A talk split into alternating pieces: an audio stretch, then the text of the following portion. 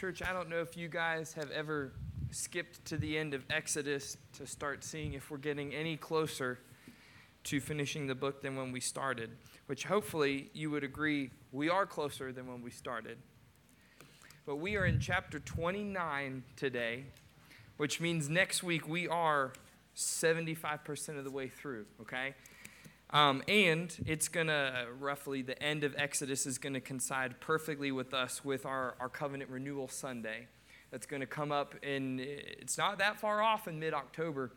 But, church, it is, it is so cool, and it's, it's special to me as a pastor that, um, you know, because we've, Abigail and I have almost gotten to be here for about a year now.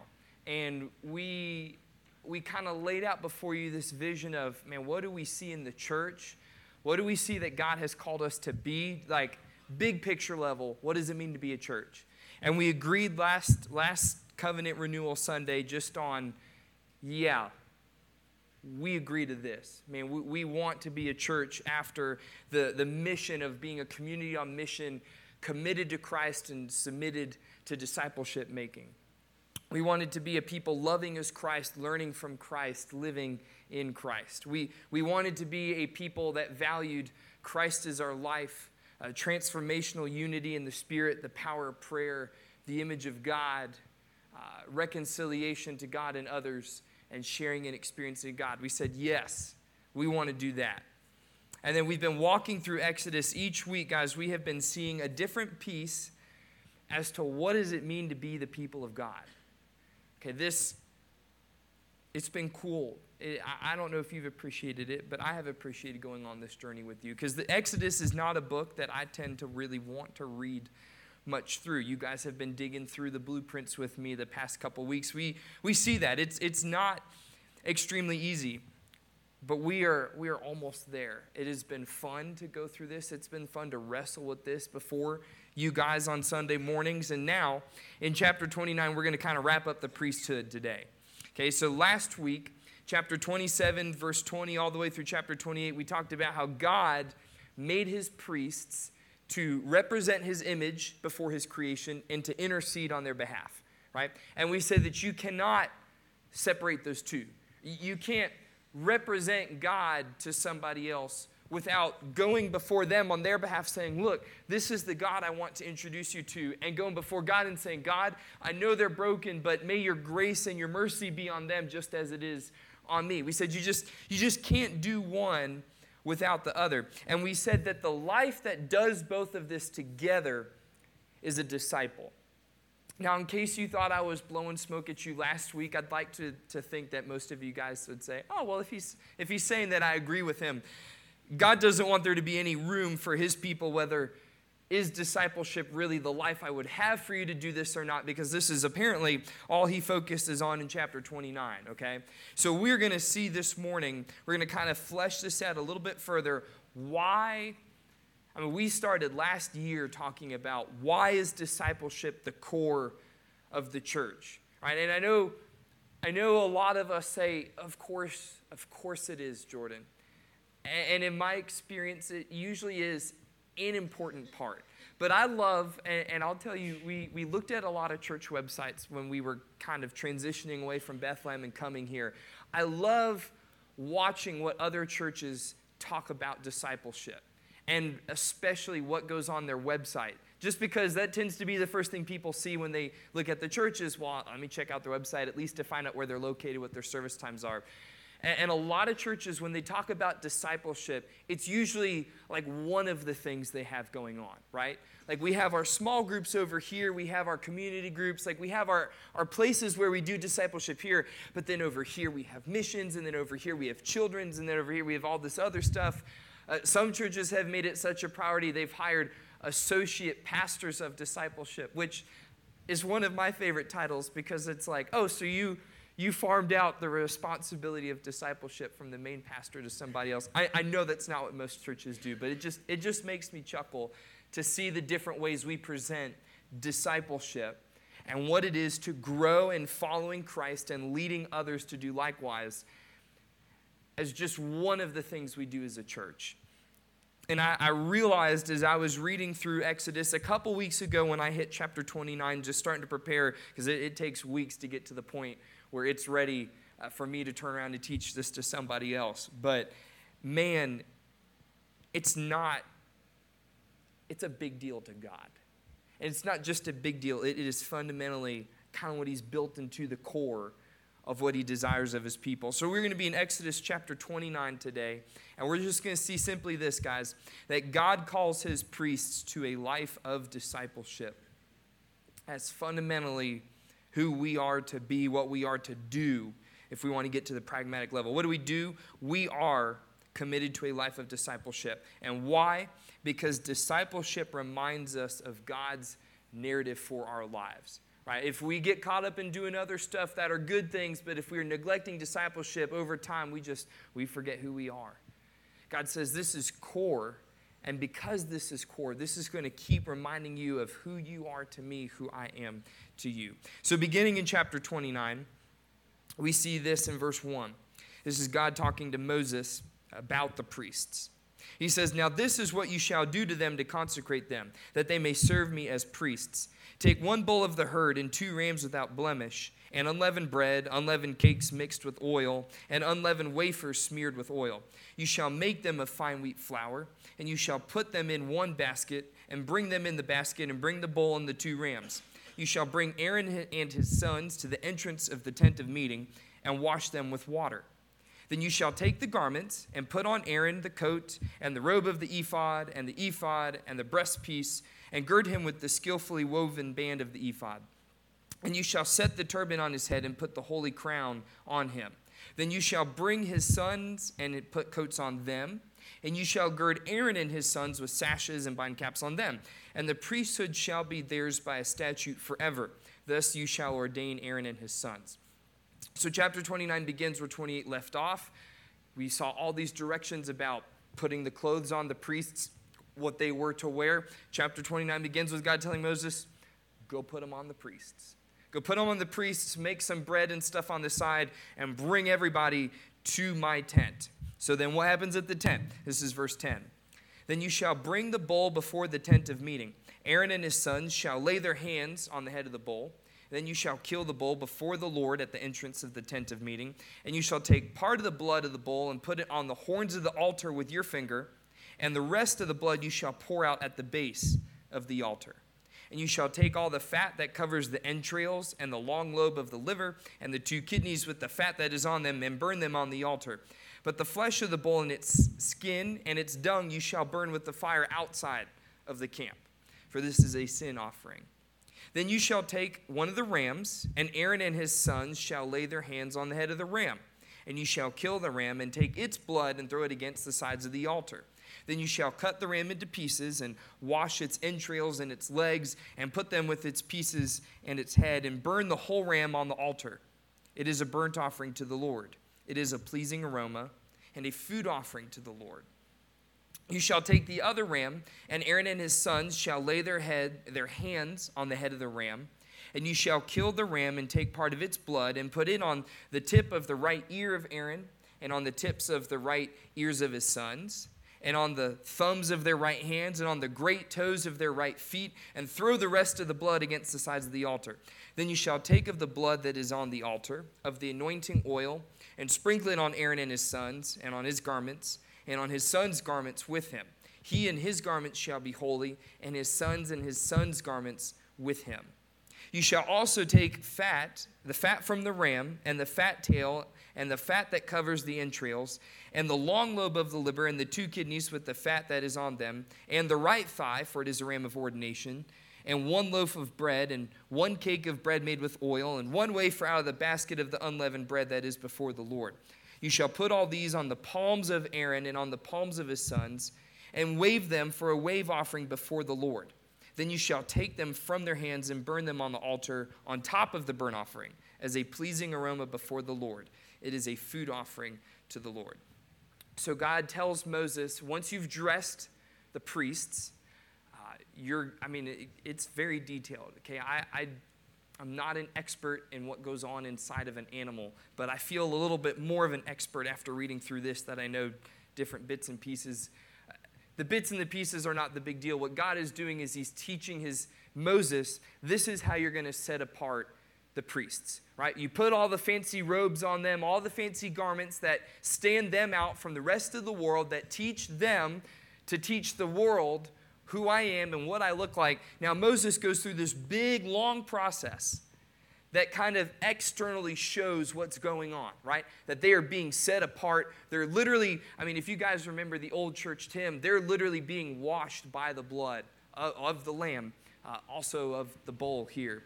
Um, but man, that is that is a hymn that I, I have definitely grown up with. And I realize that is that is this right here. This picture of being set apart, being consecrated, being made holy. All this is taking place here. And I love what's going to happen next because it's not just a big show on the outside. Now we see, look down at verse 26 with me. You shall take the breast of the ram of Aaron's ordination and wave it for a wave offering before the Lord, and it shall be your portion. So Moses gets in on the fun. And you shall consecrate the breast of the wave offering that is waved, and the thigh of the priest's portion that is contributed from the ram of ordination from what was Aaron and his sons. It shall be for Aaron and his sons as a perpetual due from the people of Israel, for it is a contribution. It shall be a contribution from the people of Israel from their peace offerings, their contribution to the Lord. The holy garments of Aaron shall be for his sons after him. They shall be anointed in them and ordained in them. And the son who succeeds him as priest, who comes into the tent of meeting to minister to the holy place, shall wear them seven days. Now you shall take the ram of ordination and boil its flesh in a holy place. And Aaron and his sons shall eat the flesh of the ram and the bread that is in the basket in the entrance of the tent of meeting. They shall eat these things with which atonement was made at their ordination and consecration. But an outsider shall not eat of them because they are holy. And if any of the flesh for the ordination of the bread uh, remain until the morning, then you shall burn the remainder with fire. It shall not be eaten because it is holy. Remember the holy picnic we talked about four or five weeks ago from chapter 24. This is kind of like the Holy Picnic part two. God says, all this stuff that I'm having you do is not just a big show on the outside of what's going on. God says it's also a deeply internal work. So something something about what it means to be a disciple is a deeply internal work because they're literally taking what was the external sign and they're eating it. And I'll be honest, sometimes we don't think about eating as maybe a holy activity. Um, sometimes we think of it as a sleepy activity. For the, the worship team, we went to uh, Red Palace in Roanoke yesterday. Uh, we intentionally kind of skipped breakfast to have our fill of lunch. And then we were all texting each other about the naps that took place afterwards. Sleep. Sometimes eating doesn't seem to be that big of a deal. But God says here, look, this this eating, what you're doing on the altar, this external piece, you're going to make it internal. It's going to literally become part of you because you're eating it. Right? So it's moving from the external to internal. And now God gets to the point where he kind of wraps this up from Moses in verse 35. He says, Thus you shall do to Aaron and to his sons, according to all that I have commanded you. Through seven days you shall ordain them. And on every day you shall offer a burnt a bull as a sin offering for atonement. Also, you shall purify the altar when you make atonement for it, and shall anoint it to consecrate it. Seven days you shall make atonement for the altar and consecrate it, and the altar shall be most holy. Whatever touches the altar shall become holy. Now, this is what you shall offer on the altar two lambs, a year old, day by day, regularly. On one lamb you shall offer in the morning, and the other lamb you shall offer at twilight. And with the first lamb, a tenth measure of fine flour mingled with a fourth of hin of beaten oil, and a fourth of a hin of a wine for a drink offering. The other lamb you shall offer at twilight, and shall offer it with a grain offering and its drink offering, as in the morning, for a pleasing aroma, a food offering to the Lord. It shall be a regular burnt offering throughout your generations at the entrance of the tent of meeting before the Lord where I will meet with you to speak to you there. And here's, here's the promise of what God is saying. Here's what happens when we do all of this 43 There I will meet with the people of Israel, and it shall be sanctified by my glory. I will consecrate the tent of meeting and the altar. Aaron also and his sons I will consecrate to serve me as priests. I will dwell among the people of Israel and I will be their God. And they shall know that I am the Lord their God, who brought them out of the land of Egypt, that I might dwell among them. I am the Lord their God. Father, we are grateful this morning for yet another look into who you have made us to be. Father, just as we, we read through the tabernacle directions and we saw your your design and your intentionality there, Lord. And we saw this in the beginning of what the priests wore last week. Father, as we, we move into all these, these sacrifices and things that Moses had to do to get the priests ready, Father, this is. It is not a stretch for us to say, well, then what has Jesus done to get us ready to be your people, to be the church today? And Father, we've, we've, we've already kind of seen from last week that discipleship is, is kind of at the core of whatever this answer is. But Father, open our ears, open our hearts, open our minds to understand what were you after with Israel that you've then left for Christ and the church to follow today. In your name we pray. Amen. Church, one thing we're going to do as we walk through this chapter, and, and you may have heard me do it, and I've not explicitly said this is what I'm doing, but one of the powerful things when you're trying to figure out what is going on in passages like this in the Old Testament is pay attention to phrases that get repeated over and over and over again. So, what we're going to do as we talk about discipleship this morning, I want to call your attention to a couple phrases that get repeated over and over and over again because God is very gracious to us. Just like a good father, if you tell your child something and they don't hear it, you tell them again, and then again, and then again, and that you just keep repeating it before them until they understand it. And the first phrase that really shows us why what God is calling his priests to do ultimately is a life of discipleship is in the phrase Aaron and his sons. If you if you went back and read all of the 40 some verses we read last Sunday and the 40 some verses this week, which we're not, we're not going to do right now, that's a lot of reading. Um, you're going to notice the phrase Aaron and his sons comes up 18 different times. Okay? There's something fundamental going on why God keeps saying Aaron and his sons, Aaron and his sons. And I, I love if you if you look at the words there, okay? Aaron, Aaron's a good name. Some of you guys may have children named Aaron or friends who have children named Aaron. Aaron literally means light bringer. Right? You, you th- the name Aaron was given to somebody that was going to give light to others. So Aaron means light bringer. Sons is from the Hebrew noun bain, which literally it, it does mean son, right? Like your next descendant. But it also is kind of a broader picture. It, it means descendants plural. So this is like Aaron, his son, his grandson, his great grandson. This phrase literally means that God is establishing the priesthood through a light bringer and all the ones that are come after the light bringer. Keep that in your head. That's a powerful picture. The light bringer and all of the ones who come after him. So, what do the light bringer and his descendants do together? God says in chapter 29, verse 4, that they're going to be purified together, washed together. We could say they're going to be made righteous together, they're sanctified. They're going to be clothed together. We get that in verse 9 that literally being clothed, like we said last week, it's to take on the life, take on the image, to be fit for the life of something. God says, Aaron and his sons are going to be fit for this work together. It also says a couple different places in here, and especially in verse 9, that Aaron and his sons were to be ordained together. Typically, ordination, um, it's not a word that I've really heard outside of the church. I, I don't know if you guys have come across it. Sometimes it's interesting to me to try to talk about churchy words with non church things when we don't ever use them outside the church. But to ordain something, literally means to fill with the hand of God. So, if you've ever ordained a pastor, ordained somebody from ministry, what you're really doing is you're saying, We see God's hand in them, on their life, leading them to do something. The, the Hebrew here gives us that picture. Aaron and his sons were to be filled with the hand of God together. And it really comes to life, like I said, when they eat they are making this consecration, they are bringing the sacrifice into themselves.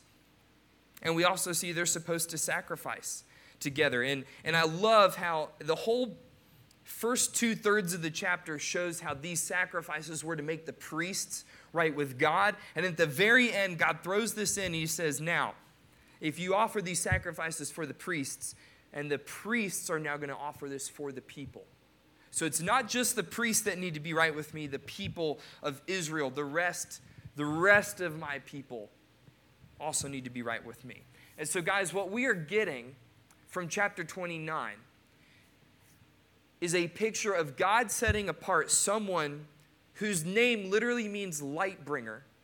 And he's saying this light bringer and his descendants, those who are with him, the, the family, the children of the light bringer, they're going to be made righteous together. They're going to be cleansed together. They're going to be fit for life and ministry together. They are going to make sacrifices together so that others may come to know who God is. And you think, where else have I heard that before? This is not a connection that I make. Jesus literally says this is who he is. In John chapter 9, verse 5, Jesus, as he's talking with his disciples, he declares, As long as I am in the world, I am the light of the world. And that may be a passage that you guys are familiar with in, in just the way that I've grown up. When I've heard people talk about this, they usually talk about how Jesus was like a light shining in the darkness, which is there and is correct. Like Jesus literally being the light means that we start to see what brokenness looks like. It's, it's a good teaching, but I realized in light of Exodus 29, it's, it's just, it's a little incomplete. Because when Jesus is talking about being the light of the world, he's not just saying that he is going to show up and show everybody like what brokenness looks like and what God looks like. Jesus is saying, I am the light bringer. God said that there would be a high priest over all the people, one whose job was to make things right with God again. And that one would literally have the name light bringer. Jesus says, That is me. I have come to bring light to the world. And then I love, guys, I love, and Jesus says, As long as I am in the world, because he implies when I'm not in the world, someone else is going to take on this role. Someone else is going to be the light bringers. And Jesus says in Matthew 5 14, another verse we're probably familiar with, he says, You, speaking to his disciples, speaking to those who are following him, you are the light of the world. Jesus says, I, I am the light bringer.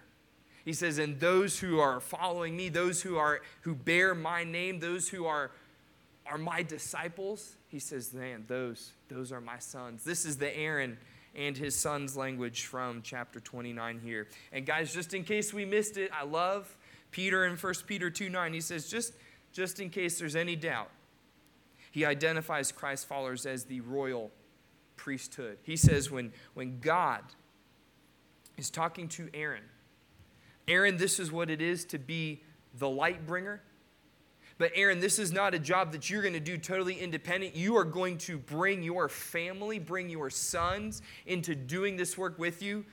Jesus says, Yeah, that's, they're talking about me.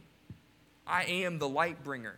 And those who follow me are my, my descendants. They are my sons, my daughters, my children that will also bring light to the world. Church, we are called together with Christ as Aaron's sons were called with Him. We're called to be cleansed together, made right with God through Christ. We're called to be clothed together. It's, it's one of our values here. Christ is our life. We are fit for life, just as Aaron's sons were fit with Him through Christ.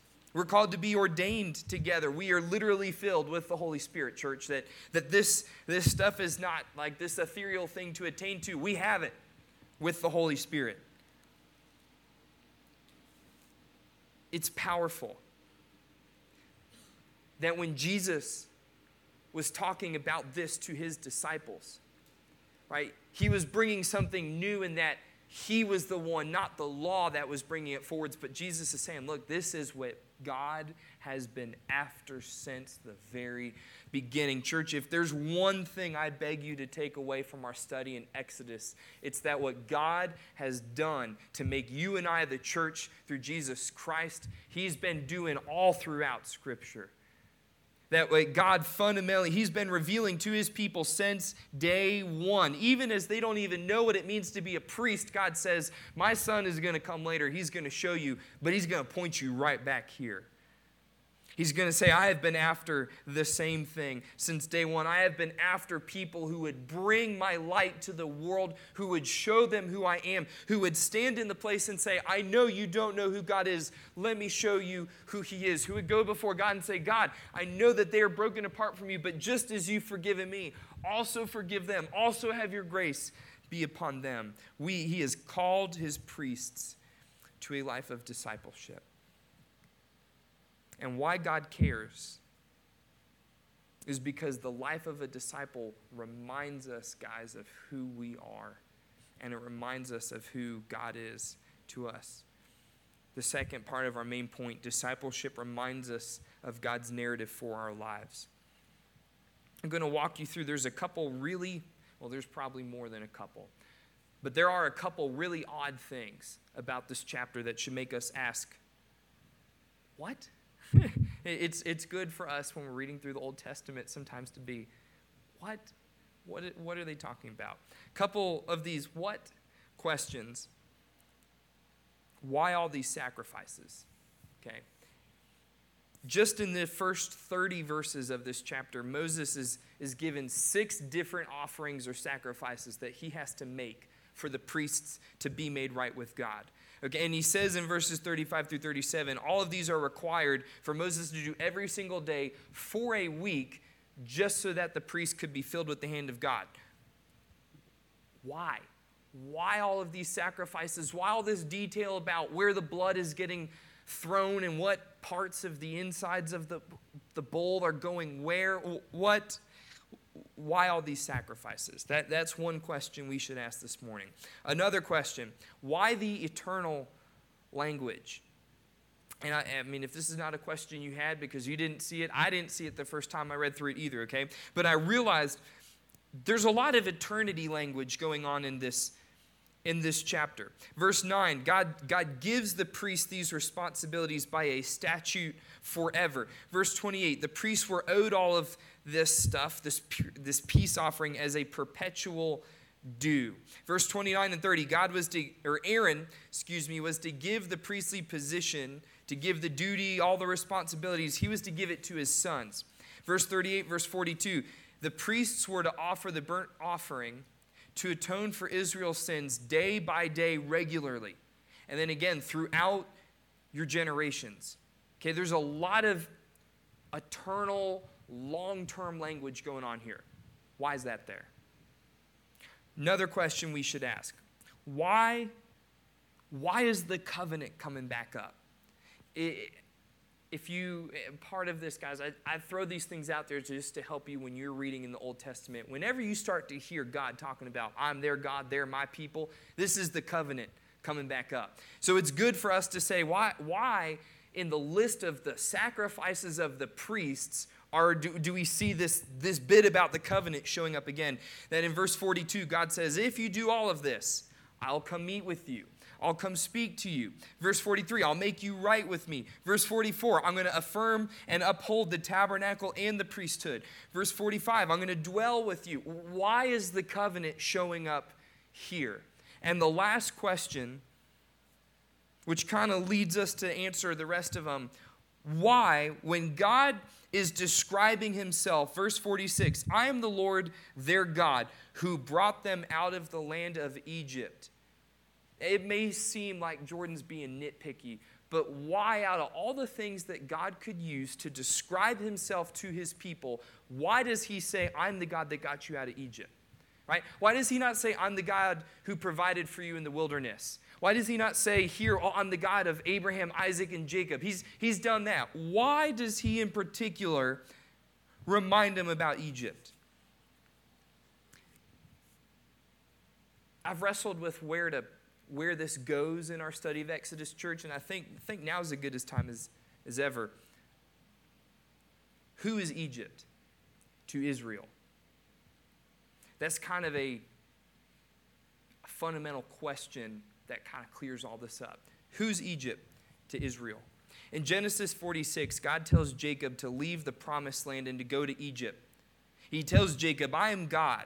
I am the God of your father. Do not be afraid to go down to Egypt, for there I will make you into a great nation. I myself will go down with you to Egypt, and I will also bring you up again. This is verse 3 and verse 4. All right, God, so God knows, if you guys remember uh, kind of the story of Joseph and his coat of many colors, and he gets sent down to Egypt, and then there's this big famine. God tells Jacob, I've been telling you for years, Jacob, I'm going to bring you to the promised land. But now, Jacob, there is a famine. There is a famine that is coming. And in order for me to fulfill my covenant promise to you, Jacob, in order for me to keep making you to a great name and a great nation, I'm going to send you into the land of Egypt for a season. He says, But at some point, there will come a day where I will get you back out of Egypt. Now, Israel's been in Egypt for 430 years, so it's safe to say they've probably forgotten this last bit of the promise that even though they were in slavery, it was they were familiar with what their territory was. God wanted to put Israel in Egypt for a season, but he did not want Israel to stay in Egypt. What was wrong with Egypt other than the fact that they were enslaved in Egypt? It reveals Guys, if you've remembered just some of the different, different sermons that we've talked about, what have we learned about Egypt? Okay? And I, I can't remember exactly which sermon we talked about it when, but I know at one point we talked about how Egypt, Egypt valued power. That fundamental to the, the, the kingdom of Egypt was the narrative of power because when Israel started to grow larger, we're told in Exodus chapter 1, verses 6 through 22, when they felt threatened, they killed Israel. They, they enslaved Israel and they killed off the babies. We also saw about Egypt, they valued production. They valued Israel based on what they were able to produce for them, and then they were right to kind of beat them and whip them and kill them when they, they didn't match up, right? We've seen Egypt values power, Egypt values production. Lastly, Egypt values self. All the way back at the beginning, chapter 5, verse 2, when God tells Pharaoh, Let my people go, Pharaoh turns around and tells Moses, You go tell that God of yours, who is he to tell me what to do? That's a big mistake. But Egypt, Egypt values power, values production, values self.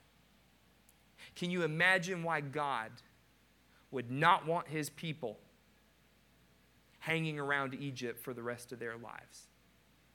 He says, Because if you spend enough time in this world right here, you are going to forget who I am. You're going to forget who I have made you to be. And as long, God says in verse 46, I had to bring you out of Egypt because as long as you were there, you were not going to reflect me to the rest of the world. And when we, when we understand why God had to get him out of Egypt, because he had a design for their lives that was going to be different, that was going to remind them of who they were, remind them of who he was to them, now we start to see why does God have all these other to us seemingly random, very detailed descriptions in chapter 29.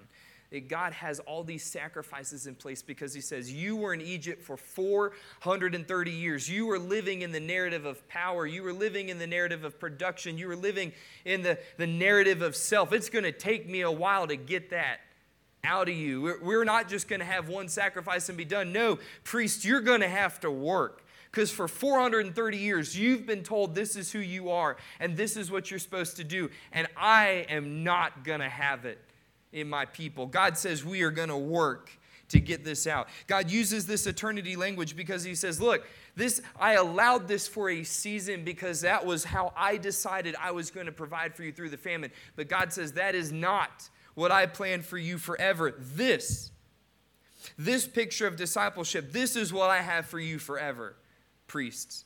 He, he gives them all these routines, all these activities to engage in to say, Remember, I allowed this for a season, but that is not my ultimate goal for you. He says, you, This is this life of discipleship, this rhythm of reminding yourself of who I am and who you are to me. This, this is the work that I have for you to do. And I love that he reminds him, he says, I give you this eternity language because I'm just telling you, this is what I've been after since the beginning. I, would love maybe at some point, and it not, not coming next, but if you go through Genesis, I mean, the, the, the same story is there. It, in Genesis, you see it in the family of Abraham and Isaac and Jacob. Here, we're seeing it in the nation of Israel.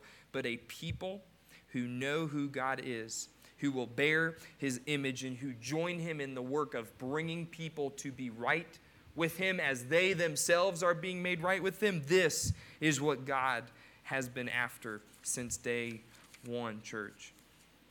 So if you and I, if New River Fellowship is going to make disciples in the New River Valley, church, I hear me.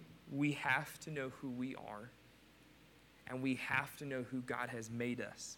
This is a life of discipleship because it is discipleship. It is this relationship that we have with God that reminds us of what we need in order to go be His image in our world. And so, as we close this morning, we talk about application. I, I, there's, just, there's just one thing I want us to all be on the same page about that I, I see from here, okay? And that, that is when we talk about discipleship, God did not define the community of discipleship based on what you do for the community, but He defines it based on what the community does together, okay?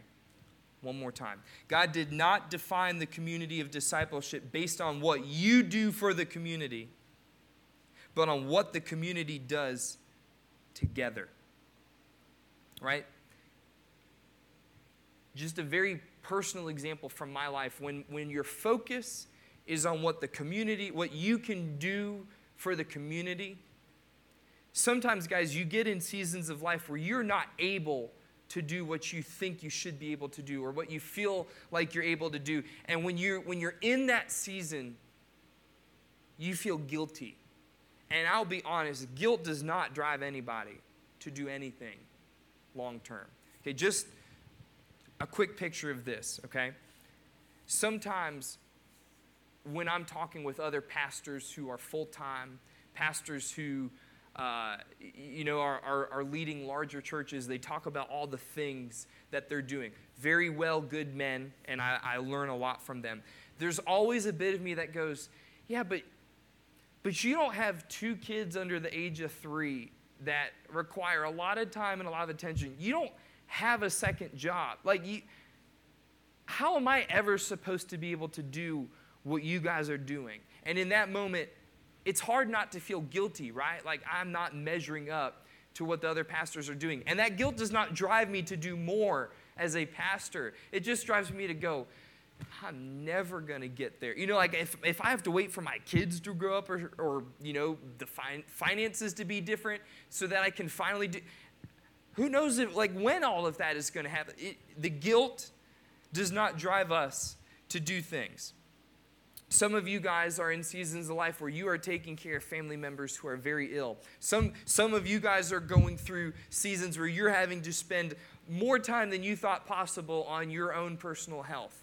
Sometimes you guys are maybe in a season where your budget is a lot tighter than it normally is. Sometimes you're, you're in a season where your kids are really demanding. They're having a hard time in school. They may have special needs. You may be in seasons, church, where you're looking at what man sometimes in church it just sounds like we talk about what we should be doing and i don't i don't know where that comes into play church that is please hear me that is not not the basis of discipleship that's not what God has for his people.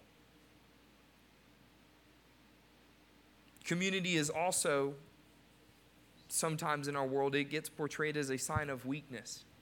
Sometimes we don't engage because we're worried about what people are going to find out about ourselves.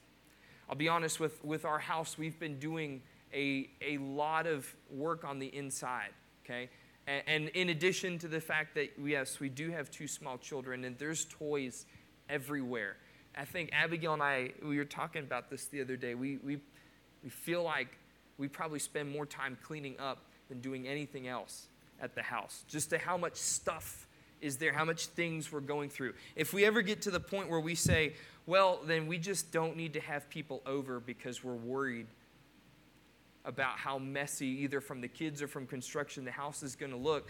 Church, eh, again, the guilt over do, not being able to do what we feel like we should do because we see others doing it, that, that does not. That does not drive us into the community. I, I do not think for a second it is any accident that when God is giving these directions to the priesthood, and to Moses. At its core, now, if we were to go through the book of Leviticus, and I will just go ahead and spare you, we're not going through Leviticus next. But the whole book of Leviticus in itself is a manual for what the priests are supposed to do. Please don't, don't hear me going too far and say God doesn't care about what you're doing because there's an entire book teaching the priests here's how you offer sacrifices, okay? It's, it's not that God does not care. But I love that the foundation, the context of when God is talking about his priesthood, is he says, I'm not founding the priesthood on what you are able to do for one another. I am founding it on what you guys are called to do together. Aaron and his sons, the light bringer and his descendants, Christ and the church. And as the priests grew together, man, you know they started to get to know God. You know that they saw him in, in ways that blew their minds, that they went and told stories to other people about what it looks like. I have been deeply encouraged in our community group because I, I love, first off, I don't, I don't teach. Okay, if you're not in our group, I, I do not teach on Tuesdays. My, when, when we have our group, I want to listen because I get to hear from Bert and Carol and Siobhan and Daryl and Abigail and John and Hannah and Dwayne and Kathy and all, all you guys. I get to hear. And I get to be in this work with you guys. And I know from talking with those who have been at the Bowman's house, it's, it's the same. That you get to see this life in action. And rather than feeling guilty over what you can and can't do, you're getting encouraged by what God has called us to do, what, who God has made us to be together. And my prayer, church, as we enter into new seasons of life and ministry together, because I mean, if, if you look around the room in this place, you see, man, God is doing a work.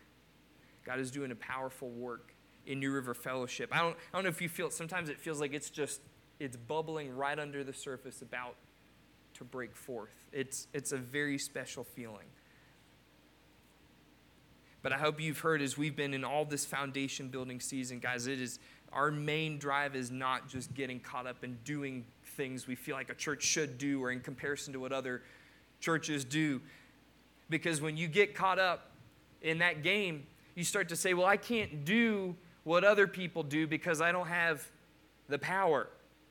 So you start to go after the power. What's going to enable me to do what the other people are doing? You say, I'm not able to do what the other people are doing, so I feel guilty. Production, because I'm not doing what somebody else is doing. You say, I just don't feel, uh, the, the community part just kind of scares me. Self, that I'm not worthy or I'm not right to be that intimately known by other people. God says, My people will have nothing to do with these narratives. I do not want that in them. So I, I, I want to encourage you guys today. When we talk about discipleship, these things that, you know, we've started the community groups. Look, this, this is not just like a good thing for us to do, church. This is what God has called us to do together. It is who God has made us to be. So as we are engaging in this work, we are doing exactly what God laid out for his people to do, church. So, a couple different ways as we close how you can join in this discipleship community. One of them is membership, right? Saying, okay, It's an intimidating work, but I want to do that here at this place with these people. Some of it, it could be a community group, right? First and third Tuesdays at our house, first and third Wednesdays at the Bowmans. I, I, maybe you're saying, I really want to, I really want to grow in this alongside other people who are wanting to grow in this. Come join us. And if you can't do either of those groups on either of those nights, start praying about maybe we'll be able to start another group on another night later. Church, we, we will. I love at the very end, God brings this covenant back up. He says, Look, if you engage in this life with me, I will meet with you, I will speak to you, I will sanctify you, I will set you apart, I will dwell with you, you will know who I am. That is the promise that awaits us. Church, and I want I want that promise to be made real in your lives. I want that promise for me. We're going to celebrate the reminder of that promise in just a moment with taking communion. Just the reminder of what has been done on our behalf. So, in just a second, we're going to have a couple people come forwards and help help me pass out the communion. And, church, when you get it, just go ahead and hold it, and we'll take it together. But as we close, let's pray. O maker and upholder of all things, day and night are thine. They are also mine from thee. The night to rid me of the cares of the day, to refresh my weary body, to renew my natural strength. The day to summon me to new activities, to give me opportunity to glorify thee, to serve my generation, to acquire knowledge, holiness, eternal life. But one day above all days is made especially for thy honor and my improvement. The Sabbath reminds me of thy rest from creation, of the resurrection of my Savior, of his entering into repose. Your house, God, is mine, but I am unworthy to meet thee there, and I am unfit for spiritual service. When I enter it, I come before thee as a sinner, condemned by conscience and thy word, for I am still in the body and in the wilderness, ignorant, weak, in danger, and in need of thine aid. But encouraged by thy all sufficient grace, let me go to thy house with a lively hope of meeting thee, knowing that there that will come and give me peace. My soul is drawn out to thee in longing desires for presence in the sanctuary, at the table where all are entertained on a feast of good things. Let me, before the broken elements, emblems of thy dying love, cry to thee with a broken heart for grace and forgiveness. I long for that blissful communion of thy people in thy eternal house in the perfect kingdom. These are they that follow the Lamb. May I be of their company today. And Father, as we take communion together, as we have seen your design for our lives as your disciples, may we be reminded, be encouraged, be strengthened, be freshened as we remind ourselves of who Christ is and what he has done for us. It is in your holy name we pray. Amen.